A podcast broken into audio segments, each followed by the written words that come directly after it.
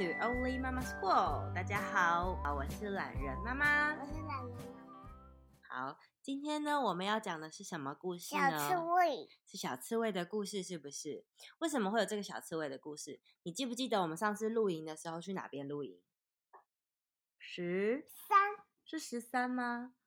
十分。十分。十分在这个是，如果说台湾是一个像地瓜的形状。然后十分这个地方呢，它就落在我们的右上角，它是一个新北市的十分区。那我们从台北开车开车开车过去，大概半小时四十分钟左右。好，那我们今天要讲十分的是什么故事呢？你记得我们在十分，你记得我们在十分有看到大家在放什么东西？放天灯。天灯哦，天灯的英文叫做 sky lantern。你说的是 lantern。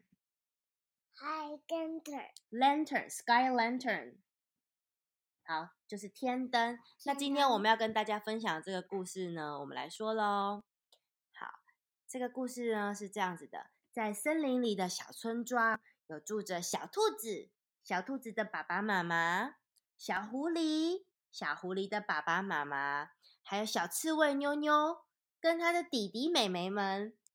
每天大家都嘻嘻哈哈的追着火车跑。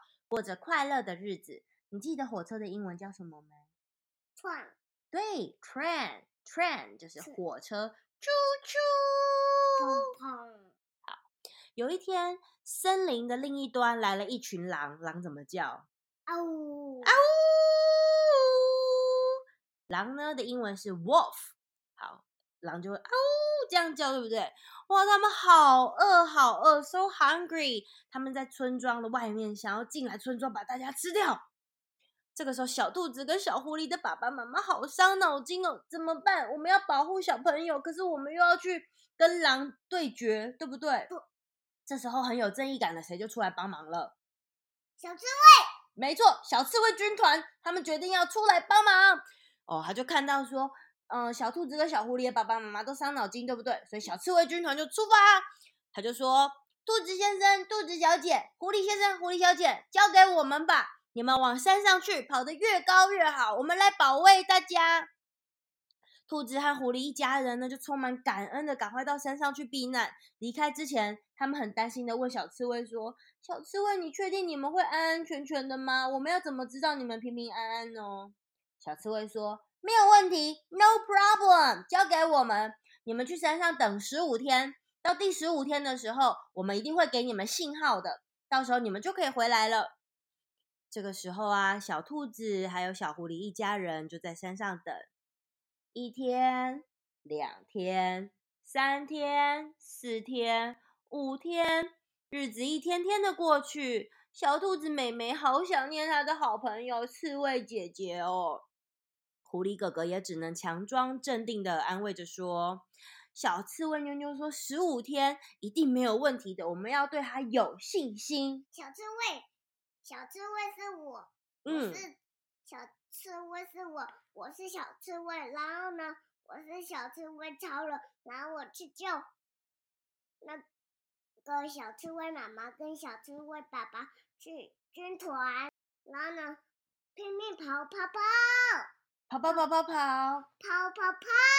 嗯，在第十五天，在山上的狐狸还有兔子一家人都心灰意冷的时候，突然之间，兔子妹妹指着远方说：“狐狸哥哥，你看那是什么？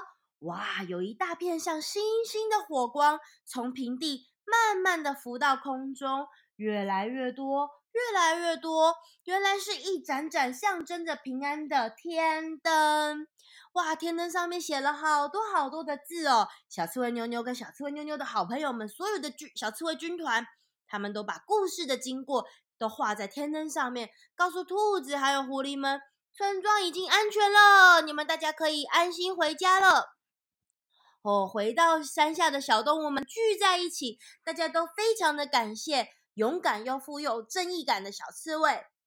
这也就是为什么我们要用天灯。象征安全的故事。那你知道哪里可以放天灯吗？我们上次看到天灯那个地方是十分嘛，那附近还有个地方叫做平溪。平溪的天灯节啊，是曾经被国际媒体说全球呢必须要参加的十四大节庆哦。那今年呢，新北市的观光局他们在二月二十一号还有二月二十六号，当天是元宵节，会举办两场平溪天天灯的活动。所以我觉得，如果想要去看天灯很漂亮的话，可以在那个时间点安排去看一下。可是记得一定要戴口罩哦。而且呀，如果可以自己自主放天灯的话，还是非常推荐大家要一定要找环保材质的天灯，这样子我们才不会伤害到山上的小动物哦。好，那我们谢谢大家今天的收听，懒人妈妈跟小刺猬妞妞要跟大家说拜拜。